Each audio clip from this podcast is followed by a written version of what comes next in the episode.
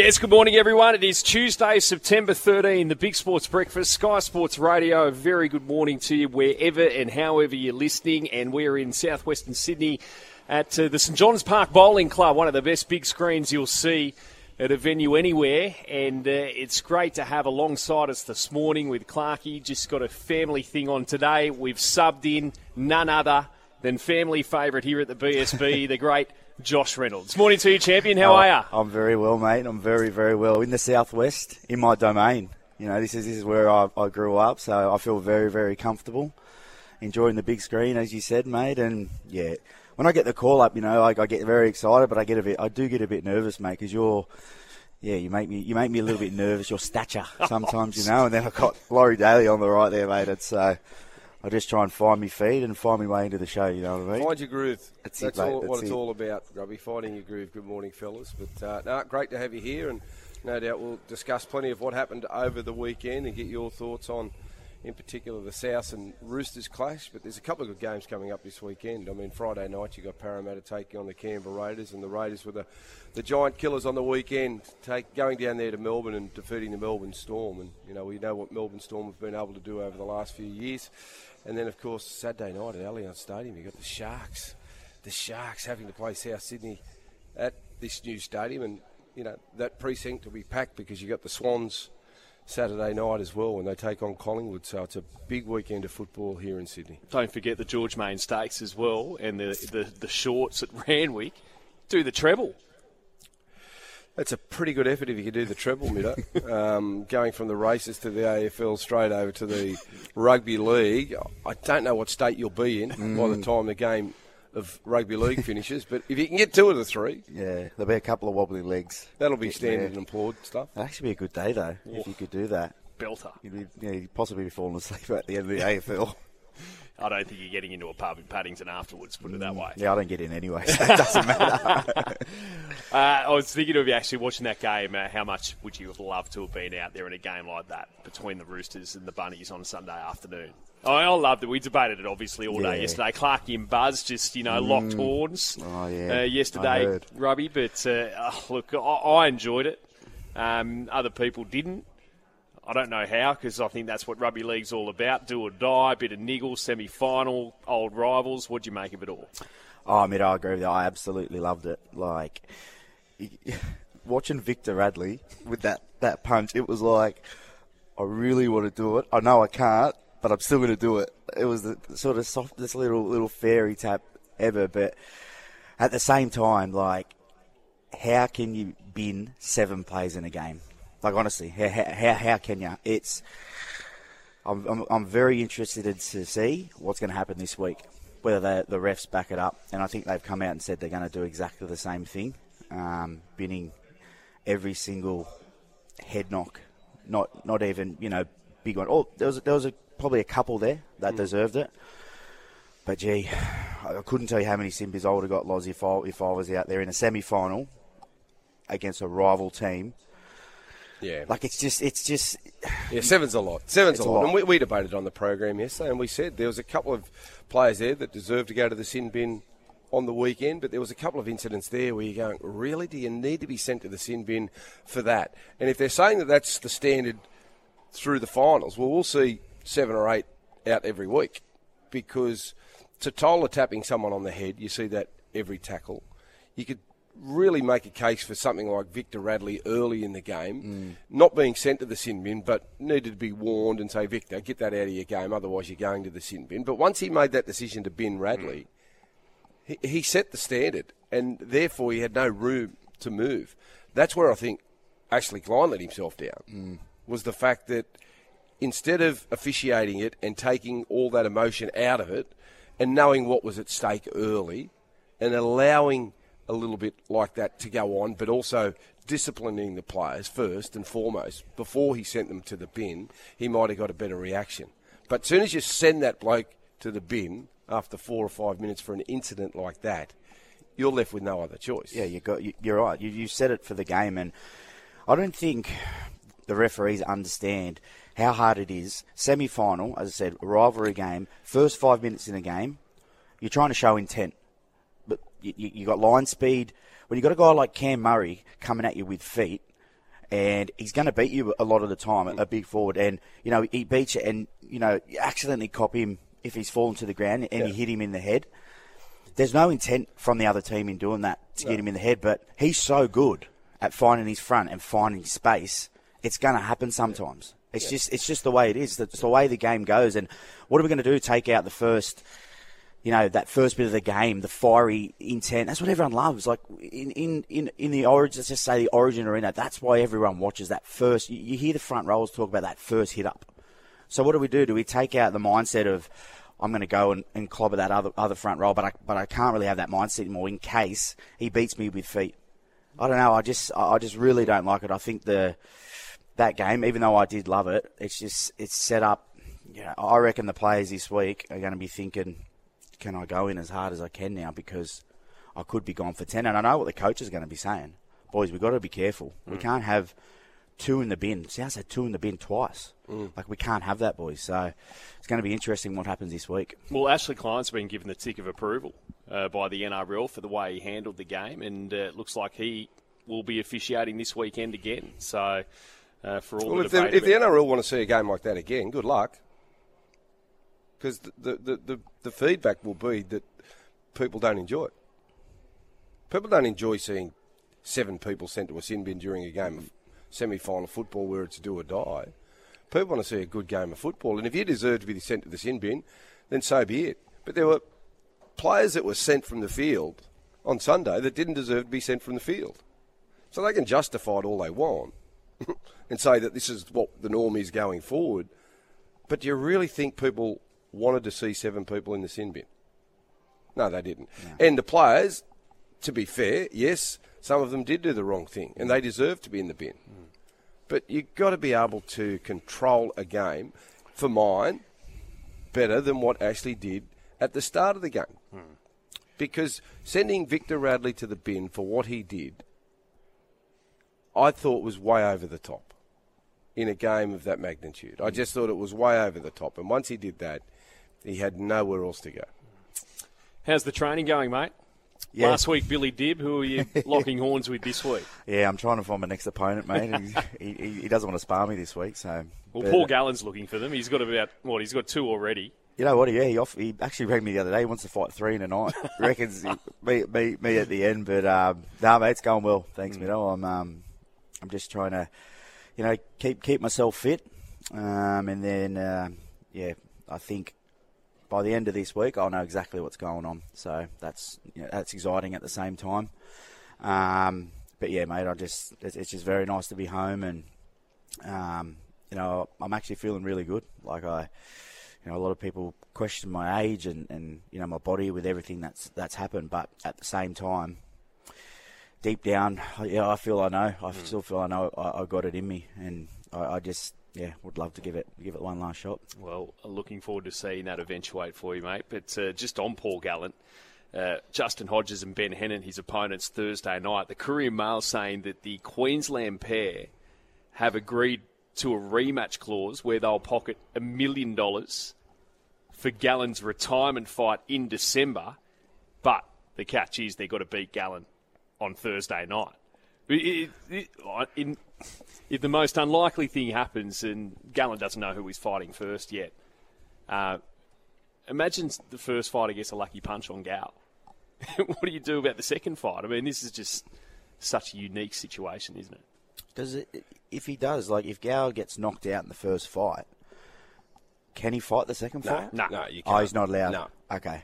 So no. they've already said that. Yeah, well, in boxing, if you get knocked out, there's a mandatory stand down period. Yeah, right. And okay. I think it's three months. Yeah.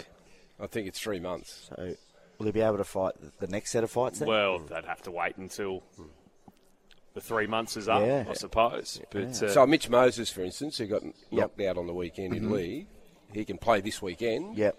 If he passes protocol, but in boxing, with head knocks and concussions, mm-hmm. you're out. Yeah, right. You're out for a, a, a fair period of time. I'll, I'll tell you what a million dollars for is that five hundred each or a million each for no Hodges? no a million each but yeah they've got to be able to beat him how good is that on Thursday night so that's the carrot being dangled to Ben Hannant and Justin Hodges for Thursday night That's unbelievable. That's it. You know what? There's, according to this report. There's been some, you know, some good carrots thrown out in pre-season. You know, boys, we might knock off this this last uh, hundred meter hundred meter run or whatever, but that is a carrot and a half, a million bucks. They won't be winning though, will they, Loz? No, I, well, I wouldn't have thought so. Not on, you know, watching those guys fight previously and watching Gal fight. You, you line them up and you just go, well, Gal looks like a fighter now. Gal's not a mm-hmm. rugby league player that just took up boxing, mm. whereas the other two look like rugby league players just jumping in a ring mm. and throwing haymakers. Mm-hmm. Whereas Gal jumps in the ring, he looks like a fair dinkum boxer. So. Oh, As long as Gal doesn't estim- underestimate his opponent, he, he'll be winning, mm-hmm. and he should be winning well. So that's Thursday night. Both fights over four three minute rounds. There's at least one hour for Gallen between the fights, and that's going to be the hard part for him. Oh, Uh, he wanted down. it pretty Yeah, much yeah, back yeah. to back, but to yeah. emotionally come down and get back up too between fights. Yeah, That's that, going to be the challenge. Yeah, that'll be tough because uh, you know he's never prepared himself to do that before, um, and you just don't know how much that's going to take out of you. But Gal, we know, is a beast, and he's as fit as anyone, um, and I'm sure he would have sparred that way leading into these fights. You know, having rests between sparring partners, um, he'll be fit, he'll be ready to go. I don't think Mm. these two guys will concern him. And I'm sure um, there's the little pay packet at the end for, for. He's, he always he hasn't minded his cash, so I reckon he's uh, And I think he wants one more fight too. Oh, he knows if he gets beaten. he can't. He, he wouldn't be thinking that, would he? No, no, no. No way. No, he, he, very- well, you know his mindset. Yeah, he's confident. Yeah, He- yeah, he's always been a guy that backs his own ability, and he will be going into this fight very, very confident. And again, you know, from what we've seen of Justin Hodges and Ben Hannant, they shouldn't be troubling Gal. Okay, so the fallout from the Souths Roosters game, Band Aid solution uh, plan for JWH to do time at Cup. Here's the headline on the back page of the Daily Telegraph. So uh, just the charges out of the game. So Tom Burgess, who's Souths, facing a two-match ban for that high shot on James Tedesco. So he wouldn't be back until the grand final, should Souths make it, of course. Jared Waerea-Hargreaves facing three weeks with an early plea for that head slam on Tom Burgess, so dangerous contact. Now, he would miss the pool stage for New Zealand at the World Cup. Uh, Taane Milne and Joseph Suaalii, by the way, just facing fines for their indiscretions on Sunday. So, uh, Jared Waerea-Hargreaves, should he have to miss club matches, or is a World Cup suspension sufficient coming out of the game on Sunday? It's a difficult one because missing World Cup games, I mean, a tournament that only happens every four years, but it's a completely different competition, of course, a different tournament to what the NRL is. So, uh, what should happen here, do you reckon, Loz? Well, I've always been a big believer in the system that they've always had in place. That is, you miss the next game that you're available for selection in. It's quite simple. So if you get suspended in a club game and there's an origin game coming up, well, you miss the origin game if you were going to be selected in that game. If you get suspended in a semi final, prelim final, and you get one week and the grand final is your next game, guess what? You miss the grand final. If you are su- suspended in your last NRL game of the year and you've got test matches coming up after the game, you miss the test matches. It's quite easy, I think. Yeah, I, I definitely agree with you, Loz. It's uh, as you said, you know, it's it's a World Cup. It, it happens very, you know, very rarely, and that it, that that hurt Hargreaves. Like it's you know, it's a punishment, and you know, you you do the crime, you do the time. So. I think I think it's sufficient. Yeah, I, I think, as Loz said, it's it's it's been there. It's been there for years, and you know, there's always going to be people now because of the you know the the May the May incident and whatnot. But I but I think if um, yeah if he's eligible to play for New Zealand, they're the games that he should miss. Yeah. Back page of the Herald, players staying down to milk penalties a concern. Says NRL, the headline there. Graham Annesley in his weekly address yesterday. The NRL head of football conceded that, well, he is concerned about the issue of players waiting for the intervention of officials, and it'll be reviewed again in the off season. And this has just been a product of the bunker. This is something you'd never do, do would it be, Josh, laying down to try and get Nah, uh, nah. the attention of the referee. But seriously, though, this is just exactly what the bunker, a product of the bunker that we didn't want. And, And we saw it all Sunday afternoon. I haven't seen in a game uh, the amount, amount of players look up at the ref for like, come on, and but he created that. Hmm. The, the re- Ashley Klein created that because in a semi-final, if you're pinned in, pinned down in your corner and you can't, and you're having a scurry out of trouble and you feel a little clip, why not? Like, give it a go because look what's happened. There's already been four in the bin. You know, Taane Milne jammed off his wing, gone off a shoulder, you know, up into a chin and got ten. So hey, you might you might get a penalty, but might, someone might go on the bin. So yeah, they you know they say play staying down, but the NRL and the referees they're creating it.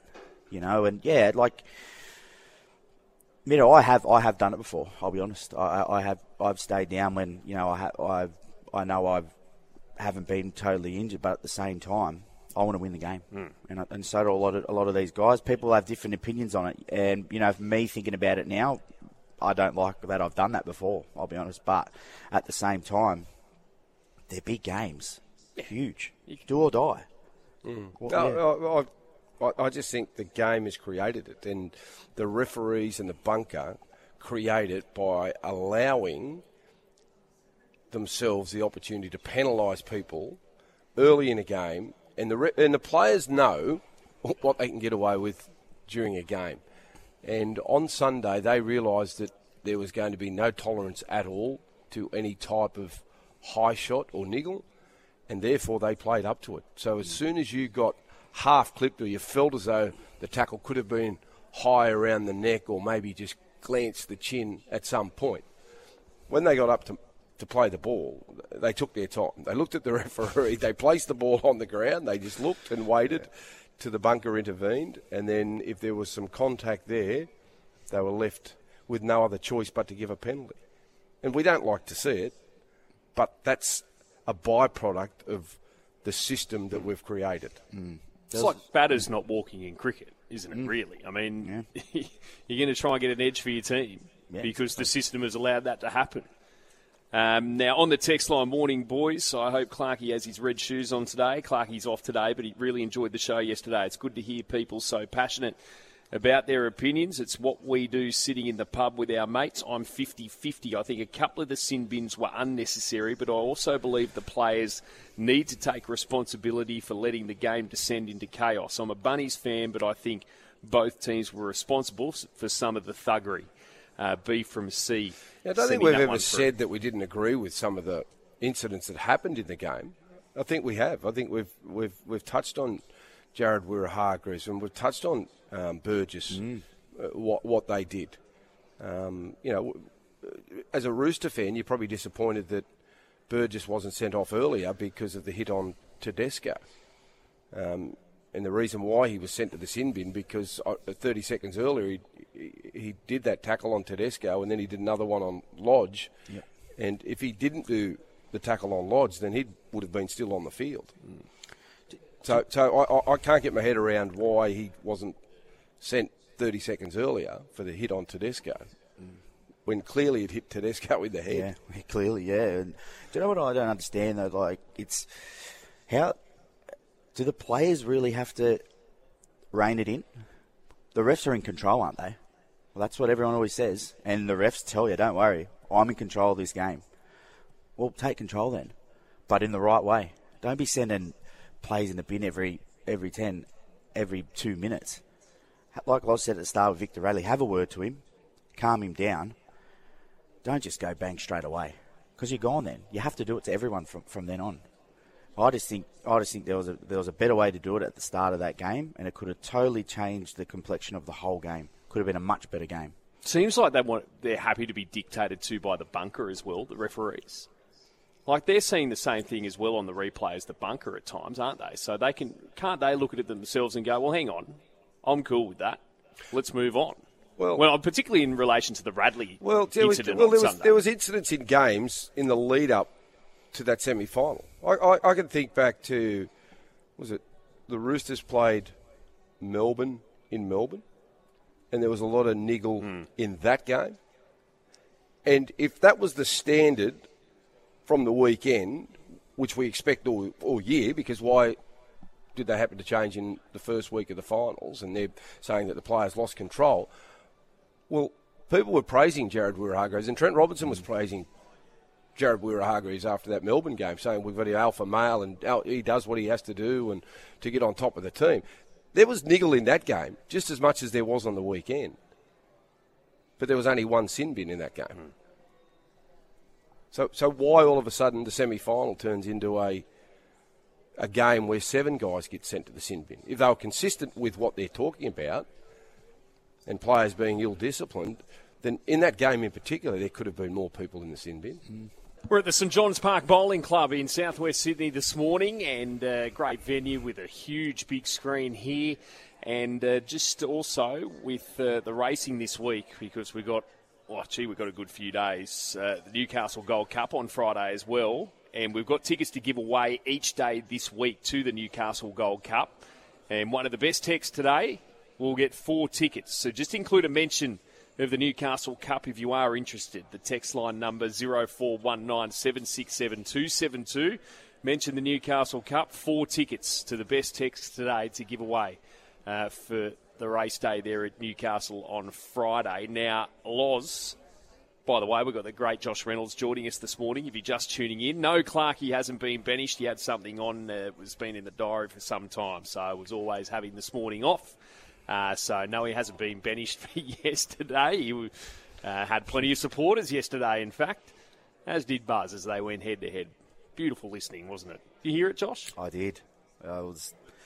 It's good. It's good though. Different opinions. Yeah, put them out there. What we love. Yeah, like like like like you said, we've both been watching the game for the same through the same TV, and it's got a fair point.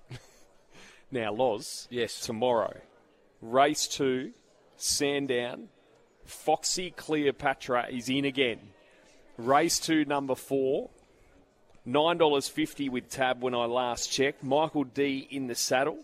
Mickey D. Gate 10 of 13. It'll be gate 8 of 13 if the emergencies come out, though. Yeah, she should be running tomorrow, Middo. Quite confident tomorrow will be the start. With a forecast is good? Yeah. Mm. Well, we're going to run her at some point in time. The build up's been massive very, Just, very, got to get her out to the track. Very tactical. yeah, very. It is, mate. It is. It has been tactical. We wanted to look after our little baby. She's the next big thing in racing, Josh. Well, look out. What do you got? Ninety-five percent. You told us. Yeah, so, yeah, yeah. You'd have a lot of pull. Breeding rights. a lot of pull. Yeah. Yeah. The deal I did was terrific. you know, I'm patting myself on the back. But now I'm looking forward to seeing how she runs tomorrow. It might be a little bit too short, thirteen hundred. Um, but you know, I don't want to go off too early. And as I continually say, wait till I give the okay, because when we give the okay, we'll be charging in. Oh, so tomorrow's not the okay? No. The signal is not tomorrow. Right. Bigger fish to fry. Have we had the latest trainers report yet? I haven't even checked this morning. Okay. I was in bed early last night because I knew I had this drive out here this morning. We, we should get one on race day tomorrow. Yep or for race day tomorrow. So we I'll wait share with everyone to see what T Bus has to say.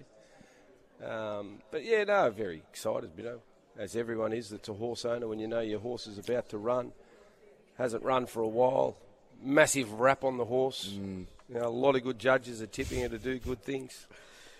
quietly confident, aren't you? I can t- it's something in his voice, Minnow, isn't it? Oh, I don't want to give too much away. He's talking slow. I don't want to give too much away. Uh, yeah, oh, he okay. doesn't want to give too much away. He declared it the next week. it's been nommed for 12 races between then and now, and finally we're going to see it tomorrow. Mm. It's also nommed for the flight stakes mm. on Tab Epsom Day, and also we'll the Thousand the Guineas as well. We'll just clear the. Oh, you, you, just take him down. Oh, just take him down one by one, minute. You go through the grades. That's all, you can do. Oh, through yeah. the grades. Go through the grades. You haven't gone through any grade. Well, yet. we're about to. Tomorrow we'll go through the grades. Just have a bit of a run around, see what it's like to to be on race day. You know, looking at the big crowd and getting used to the atmosphere for when we get there in front of 80,000 people. And who else is in it? So Ryan Papenhuyzen's in it. Paps but in you'll it. be the one just you, you'll be coming forward to get the interview, won't you? The post race. I'll interview. be rushing forward, not coming forward. Any microphone or camera, you watch me. Here, boys, I'll take over from here. Uh, Thirteen Oh, I love fifty three fifty three is the number. Give us a call. Uh, we got Adam on the line. Morning, Adam. Morning, boys. How are we? Yeah, pretty good. Thanks, mate. Great, Laurie. What's happening? Uh, not much, Adam. We haven't heard from you for a while. Where you been? Oh, I've been okay at a few different places. I've been a bit quiet, actually. So Uh, what did you make of the footy on the weekend? I was just thinking about Ricky. He's got him flying down there, hasn't he? I tell you what, he's got them going really good. Well, we can't win this weekend though against oh. Parramatta, mate. You know, everything's against us. Crowd will be against us. Only a six-day turnaround. We never get any decisions round finals time. Always goes the other way. Always has been, Laurie, except, you know, 89, 90. Those days were glory days. Yeah, mate. Well, it'd be nice. It'd be nice for the Raiders to to get some luck this weekend. They played some good ball. He's got him flying. Got to be honest. I'll tell you he's flying, Joe Tapine.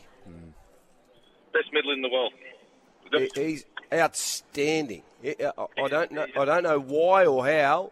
Uh, He's always had the ability, but this season, right from the get-go, he's been the dominant front rower in the comp. You going to keep him, Loz? Well, Adam would know more than me. A million dollars for a front rower. Did they pay a million bucks for a front rower? Oh, gee, that's, that's, that's, oh, I couldn't do it for a club, but um, for here, yeah, for him, I'd keep him, so I'd give him what he wants. If paying half thinks he's worth a million, this bloke's worth 1.4. Yeah. Yeah, uh, yeah, again, I, I don't know what front rowers are worth, but they're talking about being a million bucks. I, th- I think the way he's playing, he, he deserves a million bucks. You give him, you give him 800. That'd be about, that's the, for a middle, I'd Yeah. mate. But talking about your horse, Yes. this lead up, and that's a bit like my sex life. I hope it doesn't disappoint when it comes to the end. I thought it was quite funny first thing this morning. I don't know where to go with that. None of us do. well, you know what? Foxy, she'll be there. She'll be the punter's favourite tomorrow and all the way through her campaign. We've got to start somewhere, and tomorrow we are with Mickey D on board. Hang you on. know much about Mickey D, Middo? She's been twelve into seven dollars. Ah, see, this is what happens. Loz, Yeah, but it's it's it's a big group. Oh, what? So all the owners are you telling us now that you're all having a bet? No, But I don't know. us- I don't know. nah. But telling us not to have a bet. No, I, you know what? I haven't had a bet. Hmm, so what's that telling you? But it's every time you say something on the radio. See, then you're just co- quietly confident. I told you. And the and the listeners, the punters out there, they, they feel it. I, I have been straight up from day one with her. I've said I think she's got a lot of potential from my limited knowledge. But be careful early. Wait for the signal. And the signal is not for tomorrow. Are you buying any of this, Adam? No, 12 to 7. Money talks all language, you know, so I'd be very. I tell you what, he's a brave man. His front is fronts on Thursday and it's won, and he's not tipping. Brave man, Laurie. No, I'm not. I'm not tipping tomorrow. There you go. Not tipping. If it wins, 12 to 7. Money talks. Yeah, I think it's just the, the group we're in. I think it's the group we're in. They do like a, a bit of a flutter. That's Well, all. all the best anyway. I was surprised Uh, uh, didn't get a start with it. Oh, Joseph, I ran into him the other day. He was training Raider 88. He had a big day. King Gutho won, Raider 88 ran second. Kick He's up flying. Yeah, right. It's a good run, actually, that Raider. Right? Nothing went Yeah. wrong for him. No, that's exactly right. I was surprised Fingers- he didn't get to the top pub instead of Walsh's. Top pub's got 100 miles on Walsh's. How's he going, the pu- People's Publican? Best bloke in Queanbeyan. He's just an A&A champion, the People's Publican. He'd be listening now. No, Yeah. he's got the big Calcutta coming up in November, biggest in uh, Australia. It'll get to about 100 and, oh, 170 or something. Has he bought another ring for anyone, or is he still on the market? What's the latest with his love life? Oh, oh no. It all ended in tears. It's been, you know, I think it's on What's that? How many? How many's that? Number what? 80 been engaged. Two names. Number eight. Eight uh, engagements. eight engagements. Eight engagements. Eight engaged and been married once. And got to the altar once. It's Incredible. that's a, that's a good effort. That's, That's worse than a bad Saturday on the punt. that. Jeez. Hang in there, Griffo. I know you're listening. He'll be under the table in shock right now. good on you, Adam. yeah, eight engagements. That's a fair effort, isn't it? What's happened? I want to. Yeah, well, it's. Is it, I don't know. At one stage, you go, is it me or So, so Griffo was our ball boy. And his father, Bobby, and people laugh about this, but Bobby was the bus oh, driver. Oh, yeah, it's the best. So Bobby would drive us down to Sydney, and then he he was the rubber, the masseuse. So he'd work all day, drive you down the mor- drive you down the morning, rub everyone like all three grades, and then jump back on the bus and drive us all home. Jeez. Talk about cutting costs. Doubling up it was. Oh, wow. He loved it, Bobby. And every time he rubbed your legs, you'd get off and he'd go, mate, you'd never felt better. you'd never felt better. And in fact, I was talking to a mate of mine the other day, Luke DeVico, and Bobby come up in conversation. And I was, I, anyhow, we're t- talking about old days and different things. And Statue said, yeah, Griffo, what a great man. And he goes, mate, every time I got off the rubbing table, he used to say to me, you've never felt better. I went, that's what he used to say to me. so everyone he used to rub, regardless, he'd just say, mate, that's as good as you've ever felt. And you'd jump off the table and you'd be up and about. But he was a great man, Bobby. And he's a great man. Well, it worked. It did, Look yeah. at your career, mate. yeah. But he was the bus driver and the masseuse. Okay, the great Jay Reynolds demanded this job today to take over the BSB countdown from El Daly. And uh, he wanted to give us his top individual performances from week one of the finals. So are we doing this in order? How you how do you want to do it? Four to one? no or just order. No order? I'll go. No, sorry. I'll, I'll I'll go my best first, and then the three just. No, actually, let's let's go in order because they are in order. Okay, Yeah, go I for think- it. So number one, boys, I I think Nicho Hynes for the Sharks. He he was unbelievable. I think he ended up with four try assists. Um, I I love the way he plays, especially on the weekend. He's not your, your natural halfback. He was popping up on the inside of, of, of forwards on plays.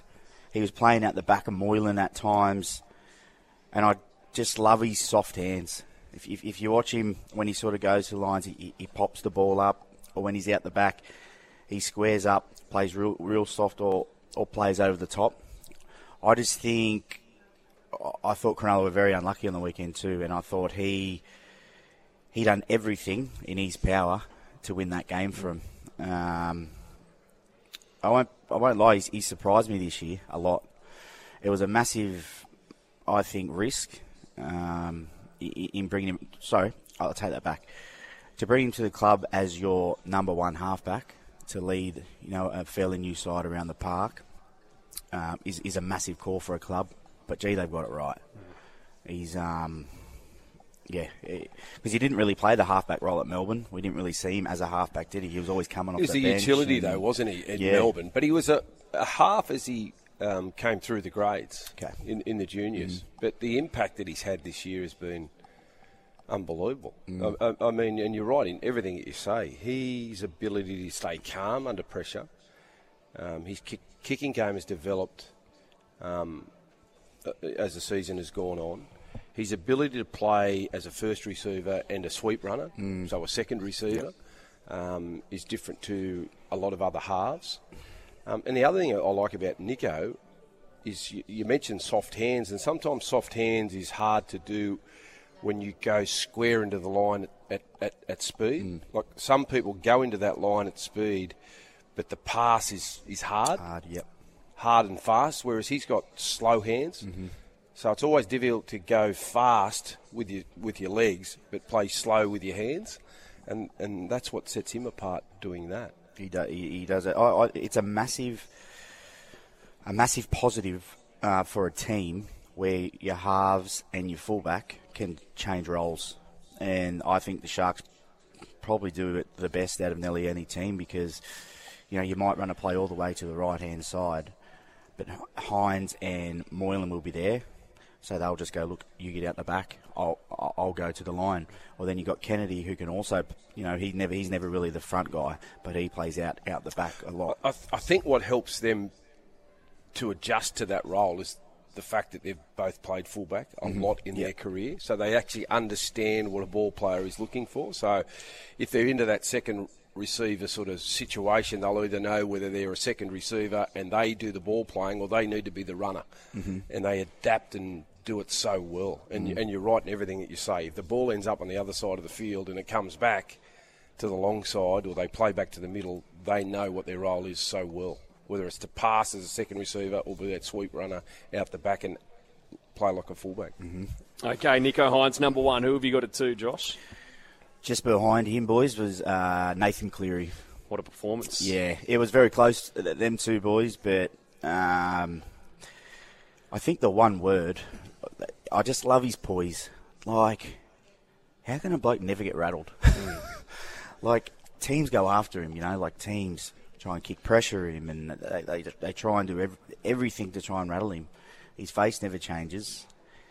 He's his persona in, in the game never changes. You can just tell he knows exactly what he's got to do. And He's a chip off the old block in that regard because his old man never got flustered, did he? Mm. Never looked it. Never has looked at his coach, even. It's true. And, and you know what? As a half midder, it is a massive thing for your team to see that. I struggled with it throughout my career because I, I, you know, I felt I was always in the game and I was always fairly emotional type of player. And Desi always said it to me a lot. He goes, if if you're frantic, the team's frantic, and going on the total opposite end of the scale with that, Nathan is the total opposite. That game was in the balance for for a long time um, last week, but those bombs changed it because that's it was, it was it was very close. It was a good. It was a really good battle. They were just going set for set for set, but then he started throwing those bombs up, and poor uh, uh, was it Waqa Blake. Waqa Blake. Yeah, he Nightmares. It's what changed the game. Yeah. It did, and then, but then what happens is they get a sniff, and then they just go on with it. They just they roll and they they make you pay. Uh, but going back to Nathan, he's his tempo when he goes into the line is the best I've ever seen. Um, he, he goes faster, goes slow, but then goes fast again. You literally see. I, I love watching the the forwards when the, when the, when he's going at the line because they have actually got no idea what he's going to do. And the Panthers play a very different style compared to a lot of other teams off a sideline. A lot of teams will go possibly two pass, get to another post to play play again on the up. But with Nathan, he always gets that first pass, and you watch him. He's got he'll get to either the half on the near side and get a and get a forward leading with Isaah Yeo out the back, which then can create them going from all the way to the right, all the way to the left, and it, and it, and it's so hard to defend because as the opposite centre, you don't think it's coming. You think it's a, a layup play mm. a lot of the time, isn't it? So just just with that, boys, I, I think with Nathan, because he's so calm and because his team trusts him, they just follow his lead in everything he does, and you can just see that, and that's why I think Penrith will be unbeatable. Number three, who have you got? Boys, this is a bit of a yeah, probably one that I you know I haven't really watched uh, throughout the whole year, um, and probably you know called him as my big top four. But Peter Hiku, he was um, he was unreal. He made 314 metres. He had one line break and a try, Good try too, wasn't it? and I reckon he I reckon he stood up Talakai three times uh, to create really fast momentum for his team, and I- just think he was unbelievable. He got him on the front foot a lot with his. He's really good out of yardage. Loves a tough carry. Um, great story too, you know, because when I was actually over in the UK, he was getting shopped to a few of the teams over there, and you were hearing, you know, he's possibly going to come over, and um, eh, because no one wanted him over here. But it's just funny what confidence can do. You look at the other night, and he, you're right with Talakai. He got him a couple of times standing still, and then got him to the outside. Mm. So he, he, he got Talakai standing still. His, his legs were sort of stuck to the ground, and then he took off, and Talakai got beaten for speed on the outside. But he, he- he's improved out of sight. He can unbelievable. Very, very aggressive too. I really like his aggression. He's uh, him and Val actually. Both their centers are really aggressive, and I'm not talking um, decision wise. I'm talking when the Sharks coming out of yardage, or the Sharks were coming out of yardage, or any team, they were always whacking their back row or whacking the centre, and I think that's a big, a big statement um, for a team when you're trying to come out. If you're constantly getting battered, it's really, yeah, it's not good for the confidence. Okay, last night England clinched the series against South Africa by nine wickets in the third test at the Oval, chasing uh, a small target of 130. They got their one down. They were none for 97. heading into the final day there. So 2 1 that series finishes. Now, yesterday, uh, as we're on air, the US Open final. Uh, was going on, and in the end, 19 year old Spaniard Carlos Alcaraz has become the youngest man to be world number one after a four set win in that final against Norway's Casper Ruud. Gee, he did it the hard way too, the 19 year old. He had matches finish at 2.23am, at 2.50am as well on the way through. He revealed afterwards that Nick Kyrgios also sent him a message saying, I told you so. Uh, now, this morning, as well, we've got uh, Seattle up against Denver. So the Russell Wilson match in the NFL. Uh, that's Monday night football, obviously in the states, and the market there with Tab has uh, Denver $1.34 with Russell Wilson heading back to Seattle. The Seahawks three dollars thirty. The Seahawks at home there. The line is a flat six with Tab. Uh, news yesterday too. Dallas quarterback Dak Prescott needs surgery on his right thumb. He's out for up to two months, and his Dallas Cowboys lost their season opener. 19 to 3 They are going to, be Tampa one of Bay the biggest yesterday. underachievers again this season, aren't they, Dallas?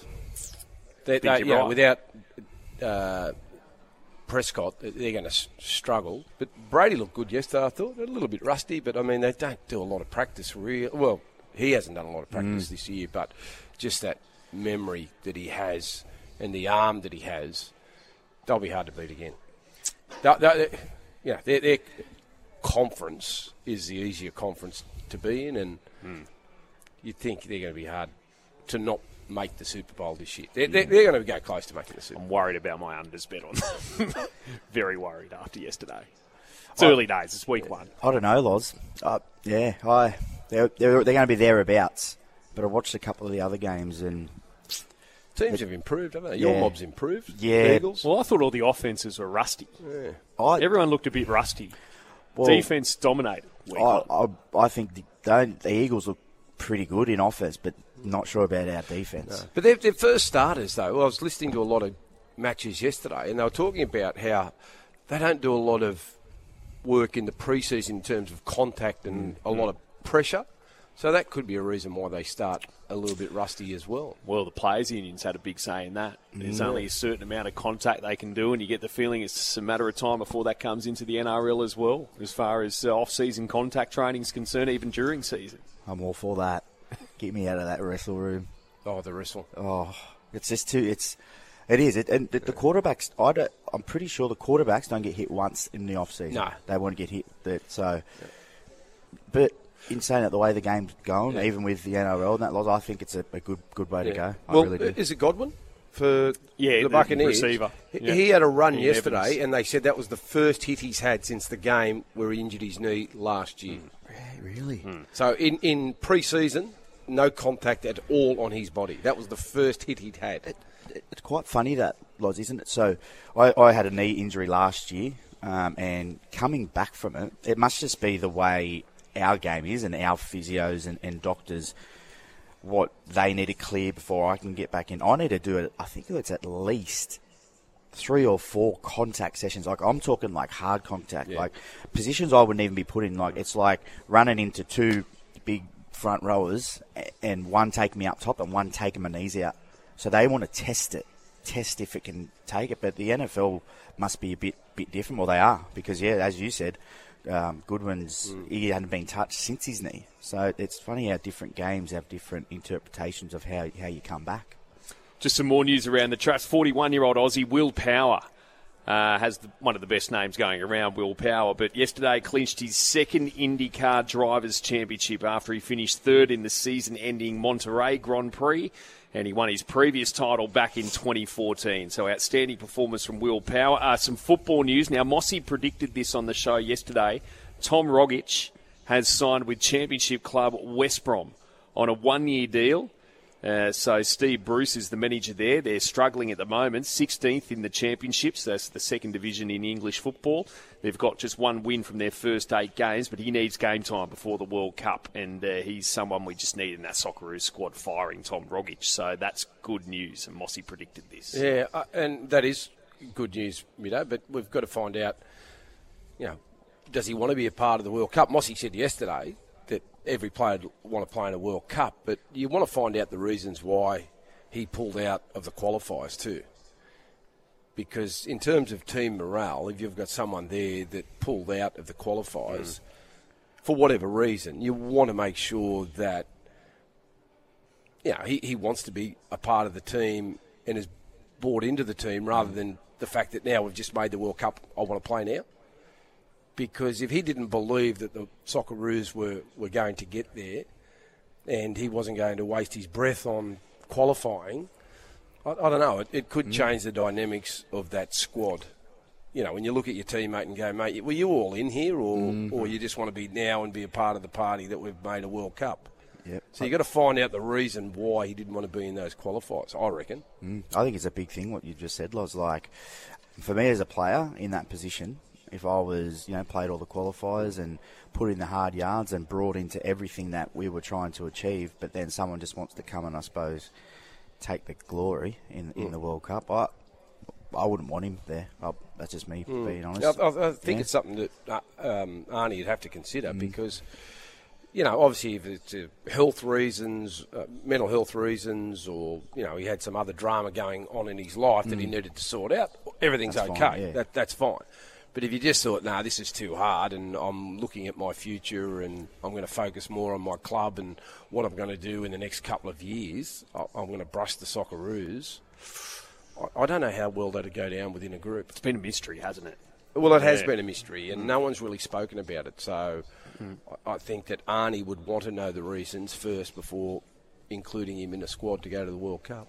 Uh, now, we're at the St John's Park Bowling Club here this morning, and uh, just on the text line here, uh, a bit of a shout out for Trumpy, the young greenkeeper at St John's Park Bowler. He took a couple of huge scalps on Sunday, and Dave Ferguson and Ben Twisco. Trumpy, cheers, Crosso, sending that one through, but I know that Jay Reynolds has got a booth sort of sorted over there for maybe a Saturday Arvo punt session here at some point with that huge screen. You can just see yourself just settling in from the Arvo. Definitely settling in. You know, it's it's a it's a really nice uh, place, isn't it? That's Uh, your screen, isn't it? It's huge, yeah. It's. I'd love to come here on a Saturday. Even even they got the NFL on, and now it's. What do you reckon? How much inch is that? Yeah. Four. Loz, what, you got one at home? What, what Yeah, what I, are they I- I don't know. I'll tell you what, though, mate. If you're a footy coach, if you're doing your reviews, how good would it be to have a screen like that if you're watching your videos? Not if you're me. Not if it's, not, did you see the mistakes bigger? what are you doing here, Grub? Oh, That'd be outstanding. It's nice of Clarky to lend them the TV anyway. um, did I even see there's a butcher over there? I'm pretty sure as well. Yeah, it's a fantastic venue here. A though. butcher?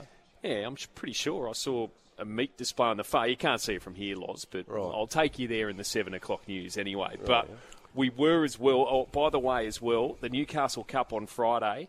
Uh, one of the best texts through the week. You get four tickets. Uh, just include a mention of the Newcastle Cup in the text 0419767272. Alex from River, you're in contention. I've just lost your text at the moment, but uh, for the Newcastle Cup Friday, if you want to be trackside, send us a text. And uh, you'll be in the mix. You just got to mention the Newcastle Cup in there. But Josh was doing the BSB countdown before the news, and his top four individual performances from week one of the finals, and he had Nicho Hynes, Nathan Cleary, and Peter Hiku. Uh, what have you got for the fourth that we didn't get to, Josh? So the the fourth and final one, Minnow, he's he's actually one of my, my favourite players at the moment, even though he's a Queenslander. But we're, not all perfect. He's he's Reuben Cotter. Gee, you've stuck to that Sharks Cowboys game. I just yeah, well, the Cowboys just honestly they surprised me. Can they win the comp? No, I, Cowboys, you don't think they can win the comp? I just don't think anyone can beat Penrith. Loz. That's all. I I think everyone's fighting for second now. I really do. I did. I thought I thought the the only team that could probably beat them would be the Roosters or Para. But watching Para last week, they just haven't got the answers. I, and I don't think anyone's got the answers um, to, to beat Penrith. They're they're aggressive, like we were talking about before. Cleary's just on another level. You got guys like Kick Out. He's so big. How's he so fit? If you, if oh, you- he's for a big man. He's fit. you watch He- you watch his line speed every week, Loz. Mm. He comes out of the line and he, he and he doesn't miss a lot of the time. Like that's big for an edge back rower. Yeah, It's- no, it it sends a statement to the. I actually team. think Penrith are vulnerable in their next game Yeah. Okay. rather than the grand final. I think if they get through to the grand final, I think they win it. Mm-hmm. if I'm a Penrith cons- supporter, I'm more concerned about next week because I, I, that's where I think if they've got any rust, it'll it'll shine through. I mean, uh, they they were great the other night, and I always expected that. But now they've had the the other week off, another week. This is the time that I, that I reckon it can disrupt their rhythm. Do you think they're a team though, Loz, where they're gonna get complacent this week? No, I don't think they'll get complacent. But one thing I know you have to do with Penrith, and you've got to be mentally strong to do it, is just go after them. Mm. And you've got to you've got to have good line speed against them. You've got to get in their face. You've got to take the time time away from Cleary. You mentioned Cleary before. You you just got to be able to put him under pressure. So you've got to win the ruck, but you also got to be have that massive line speed and just harass harass them, harass them, harass them, harass them. Do you think so? If because Penrith can possibly play Parramatta again, Yep. if they get through. Look at what Penrith done to them last week. Do you think Para can improve that much that they can harass them? Are they going to get? Yeah, I think they can. I was, Yeah. I was sort of, I don't know. I, when I watched Para play the other night, and, and they were, you know, in it until the fifty fifth minute mm. or whatever it was, I still thought that they didn't play the football that would really challenge Penrith. Mm-hmm. I think they were just trying to get through their sets and complete and build a bit of pressure. And I, I still like Penrith when they just go all out mm-hmm. and Well- just try and offload the football and just have a crack. They're going to play Cronulla or Souths in that preliminary final. Hmm. Is it fair to say Souths are a bigger threat to Penrith just due to the Latrell Mitchell factor? He wasn't there grand final day. He wasn't there in that semi final even when Souths beat them in the first week of the finals I 12 think, months I think ago. both of them can beat Penrith on their day, but it's going to take a massive effort, and it's going to take a team effort, not just relying on a superstar, one superstar, to win you the game. Mm. Yeah, S- South have Latrell there that can break a game open as well as anyone, but the Sharks they play well as a unit, and they have contributors off 17, and they'll need that. But I, I, just think if you're going to beat Penrith this year for the title, I think it'll be, I think it'll be in that game. You know uh, what worries me about South Loz? I, I think they struggle to get out of trouble out of their own end, and no matter who you are, Latrell, Cody, when you're playing constantly out of your own 20, 30, 40, it's so hard to win a game. Yeah, I, I think uh, you're right there because both their wingers are not yardage wingers. You know, they're good finishers, but they're not yardage men. Um, they rely on Campbell Graham getting forward, poking his nose through, and Played Cam well. Murray.